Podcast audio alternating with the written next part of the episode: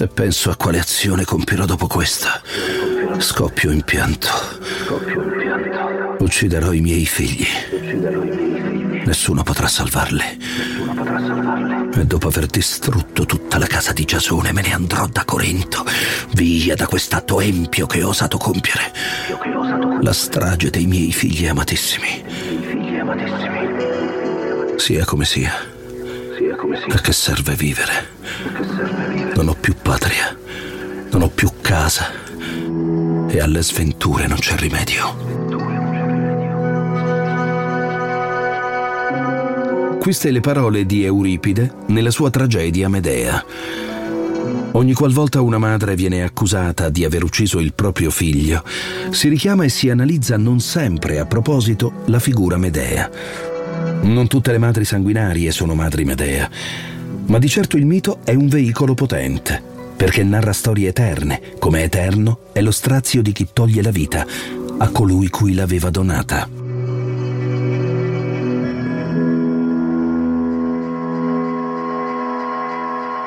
Negli ultimi vent'anni l'opinione pubblica ha assunto una sconcertante consapevolezza. Le madri possono uccidere i loro figli. Per un bambino la casa è il posto più sicuro al mondo, oppure quello più pericoloso. Perché una madre ha dimenticato di essere madre in una notte di inizio estate? Forse non lo sapremo mai. E forse non vorremmo saperlo mai. Purtroppo è sempre il cattivo a fare la storia. Ma resta un dato inconfutabile. La morte non è capace di eliminare la fermezza dei ricordi. Abbiamo imparato a conoscere Elena del Pozzo in quel video replicato all'infinito dai media, mentre si getta tra le braccia della madre, Martina Patti, all'uscita dall'asilo, poco prima di essere uccisa dalla stessa donna che quella vita gliel'aveva donata. Pantaloncini gialli, maglietta bianca disegnata e zainetto fucsia. Capelli raccolti in una treccia ormai scomposta che lasciava i riccioli a incorniciarle il volto. Correva così Elena, con la spensieratezza e la vitalità di chi ha 5 anni e un'infanzia tutta da spendere tra giochi e sogni. Le piaceva Frozen, come a tutte le sue coetanee. Del resto, a quell'età chi non vorrebbe vivere in un regno di ghiaccio e possedere poteri magici come la principessa Elsa. Da grande, Elena avrebbe voluto fare la dottoressa, proprio come Vanessa, la zia paterna, che amorosamente chiamava zia Bubu. Quella zia che per farla sognare le aveva fatto indossare il suo camice da infermiera, per poi immortalare quel momento in uno scatto. Vanessa, quel nome, zia Bubu, se l'era anche tatuato sul braccio destro. Non è riuscita neppure a crescere Elena. Di nemici non ne aveva, o almeno non credeva di aver avuto il tempo di farsene. Eppure è stata uccisa in maniera balorda e vigliacca da chi avrebbe dovuto amarla più di ogni altro al mondo, sua madre.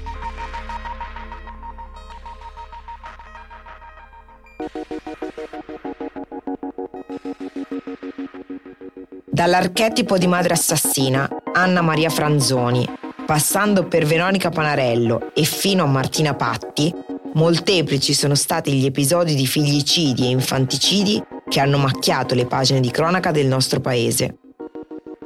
Niente è più innaturale del togliere la vita ad un bambino che ancora non ne ha esperito le gioie ed i sapori. Ancor più innaturale è quando un simile gesto è compiuto da chi, quella creatura, l'ha messa al mondo. Certamente, alla base sono rinvenibili motivi e pulsioni assassine differenti, ma c'è comunque un minimo comune denominatore. Tra il parto e l'omicidio si è portati a credere che tra madre e figlio si sviluppi l'attaccamento, ma laddove quest'ultimo non si concretizza per la madre, il figlio rischia di essere rifiutato, anche attraverso l'eliminazione fisica. Nell'antica Roma era pratica accettata che la madre facesse morire un figlio lasciandolo volontariamente al freddo. Sono passati secoli, ma se è vero che biologicamente l'istinto materno non esiste, per quale ragione le leggi della biologia non donano un figlio a chi, pur cercando disperatamente, non riesce ad averlo, mentre, al contrario, lo fa crescere nel grembo di donne criminali? Non sembra dato saperlo.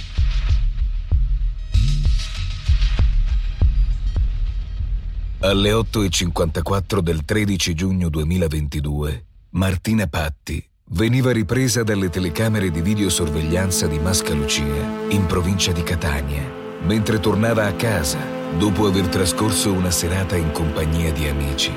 Dopo solo una decina di minuti, erano le 9.04, a bordo della sua 500 grigia. La donna ripercorreva lo stesso tratto di strada, in senso inverso. Si fermava poi in uno spiazzo, con il bagagliaio dell'auto rivolto verso il campo Secondo la ricostruzione degli investigatori, la donna avrebbe prelevato dal baule la zappa e la pala e li avrebbe portati nel luogo in cui poco dopo avrebbe scavato la fossa. Dopo aver nuovamente fatto ritorno nella propria abitazione, verosimilmente percorrendo una strada alternativa, riappariva questa volta a piedi e in tenuta da corsa. Giungeva così di nuovo all'altezza della piazzola, dove poco prima aveva sostato con l'auto proprio per preparare la buca. Rimarrà sul posto per circa 40 minuti, per poi nuovamente fare rientro verso casa correndo. Da quel momento si arriverà dritti all'uscita dall'asilo di Elena.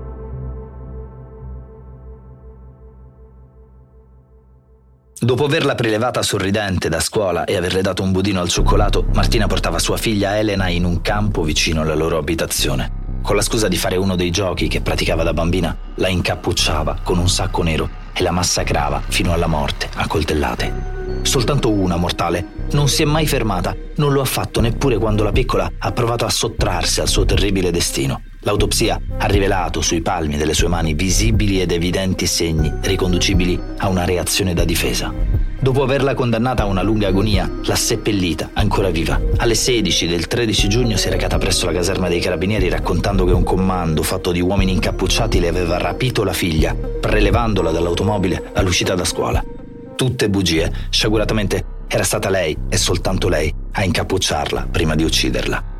Gli investigatori, dopo aver escluso la pista della criminalità organizzata e del rapimento a scopo di estorsione, indirizzavano sin da subito le indagini verso Martina Patti. Era drammaticamente preventivabile. Nessun riscontro oggettivo, nessun testimone che avvalorasse la storia del rapimento Nessuno che avesse visto un comando di uomini incappucciati aggirarsi in pieno giorno in un orario di punta come quello dell'uscita da scuola. Nessuno lo aveva visto perché quel comando non era mai esistito, se non ai tempi del banditismo negli anni 60, ma in Sardegna. Così Martina Patti, poco più che ventenne, dopo una lunga nottata confessava e faceva rinvenire il corpo esanime di sua figlia.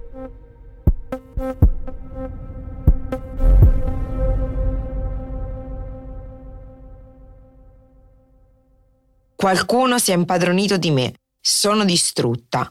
Una delle tante frasi pronunciate da Martina Patti per tentare di giustificare l'omicidio della figlia Elena del Pozzo. Un omicidio che di giustificazioni davvero non può trovarne. Come ci insegna la storia delle emozioni, non si diventa freddi assassini dalla sera alla mattina. L'idea di uccidere i figli si insinua in maniera tendenzialmente graduale nella mente e, nel momento esatto di maggiore escalation e frustrazione si presenta come criticamente fisiologica. E quel picco di frustrazione è verosimile credere che sia avvenuto pensando all'ultima serata trascorsa da Elena in compagnia del padre Alessandro, della sua nuova compagna Laura e dei nonni paterni. Elena era probabilmente diventata per lei soltanto un'arma per ferire Alessandro, dunque, come tale, poteva essere distrutta. Per questo motivo, per ucciderla, Martina si è svestita della sua condizione di madre e quindi si è spogliata dell'amore e dell'empatia nutrita, perché altrimenti non avrebbe potuto rendersi artefice di un tale gesto. Martina Patti ha ucciso con ferocia inenarrabile la figlia Elena del Pozzo. Più che l'inflazionato Medea, preferisco utilizzare l'aggettivo mortale perché quest'ultimo, affiancato alla parola madre, assume i connotati di un sanguinario ossimoro. Non si può parlare di crudeltà umana in modo garantista e neppure utilizzare la scusa che non sempre il male può essere spiegato. Non si tratta nemmeno di incentivare una morbosa caccia ai dettagli. Più di 11 coltellate. Qualcuno parla di 15. Di queste, soltanto una mortale. Quello che ha fatto Martina Patti è tanto terribile quanto agghiacciante. Ma ciò non significa che possiamo limitarci a chiudere le considerazioni su come sia possibile che una donna abbia agito in quel modo o ricorrere ad una non spiegazione, dicendo che è una madre medea o semplicemente malvagia. Ha ucciso sua figlia con un'arma da punta e da taglio, verosimilmente un coltello da cucina, e l'ha lasciata in stato agonico per chissà quanto tempo. Ha tradito il sangue del suo stesso sangue Martina Patti è da considerarsi un soggetto disturbato, ma completamente lucido. Una donna che non ha mai perso alcun contatto con la realtà, neppure rispetto a quello che stava facendo. Cosa può aver pensato Elena mentre Martina la colpiva? L'ho fatta arrabbiare? Perché mia madre mi sta picchiando? Come posso difendermi? Era inerme ed aveva solamente 5 anni. Un atroce ed interminabile dolore, Probabilmente non si è resa conto che avrebbe perso la vita per mano del sangue del suo stesso sangue. Morire a 5 anni è inaccettabile violenza alla vita. Martina Patti, senza accorgersene, si era ammalata nel tempo di rancore, quello stesso sentimento che inevitabilmente l'ha spinta a massacrare fino ad uccidere Elena, tutto per vendicarsi di quelli che, secondo lei, erano i torti e le umiliazioni subite. Una donna fredda che ha avuto diversi momenti e possibilità di distogliersi dal proprio intento, dal momento in cui si è procurata una pala a quello in cui l'ha imbracciata per scavare una buca, fino all'abbraccio rassicurante offertole dalla figlia all'uscita dall'asilo. Ma non lo ha fatto. Ha agito con odio e rabbia. Un odio ed una rabbia che possono essere spiegati soltanto descrivendo quello che ormai rappresentava Elena, una semplice estensione dell'ex convivente Alessandro. La donna odiava profondamente la figlia e quello che lei ormai rappresentava. Elena aveva osato conservare buoni rapporti con il padre e con la sua nuova compagna, quindi la sua vita doveva essere sacrificata nel peggiore dei modi, fino all'ultimo respiro. Martina ha riempito la sua confessione con tanti non ricordo il ricordo non è una fotografia, ma solo quando ha a che fare con situazioni di routine. Le amnesie da shock esistono, ma non può verificarsi una selezione all'ingresso dei dettagli e dei particolari da spendere. O si ricorda o non si ricorda. Martina conserva perfettamente intatto il ricordo di ciò che ha fatto alla piccola Elena. Cosa spinge una madre a inscenare il rapimento di una figlia? Dal punto di vista criminologico la risposta è semplice, da quello logico invece è incomprensibile, ma solo umanamente. Tutte le madri mortali, difatti, dopo aver commesso un figlicidio, mettono in atto una serie di depistaggi volti ad allontanare da sé qualunque sospetto e lo fanno arricchendo la narrazione ed esagerandone i dettagli con lo scopo di rendere, nella loro ottica, maggiormente verosimile il racconto. Quel racconto che, però, nella quasi totalità delle ipotesi, le induce in contraddizione o a rappresentare eventi più simili a un thriller che a una tragica pagina di cronaca nera. Ma che cosa ne pensa una madre non sanguinaria? Sentiamo l'opinione di Jane Alexander. Ho dovuto fermarmi più volte mentre ascoltavo la storia di Elena e Martina sia qui sia quando, dopo il fatto, sul telegiornale continuavano a passare morbosamente quel terribile video di Elena felice all'uscita dell'asilo che corre verso la sua mamma. Il dolore è quasi insopportabile, un orribile film dell'orrore che poi si scopre essere una storia vera, piena di agghiaccianti dettagli. Vorrei non saperne più nulla, vorrei non averne mai saputo nulla. Non capirò mai cosa passa per la testa di chi pensa di punire il proprio compagno non facendogli più vedere i bambini. Ma questo? Quello che ha fatto Martina è un concetto che non mi entra proprio in testa. Colpire tua figlia ferocemente per ferire suo padre, l'uomo che ti ha fatto soffrire, magari innamorandosi di un'altra. La peggiore di tutte le vendette. La tragedia greca, senza maschere, senza scena e con il sangue vero.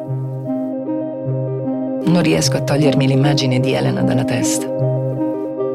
Elena, che non sa che sta correndo verso la sua mamma assassina.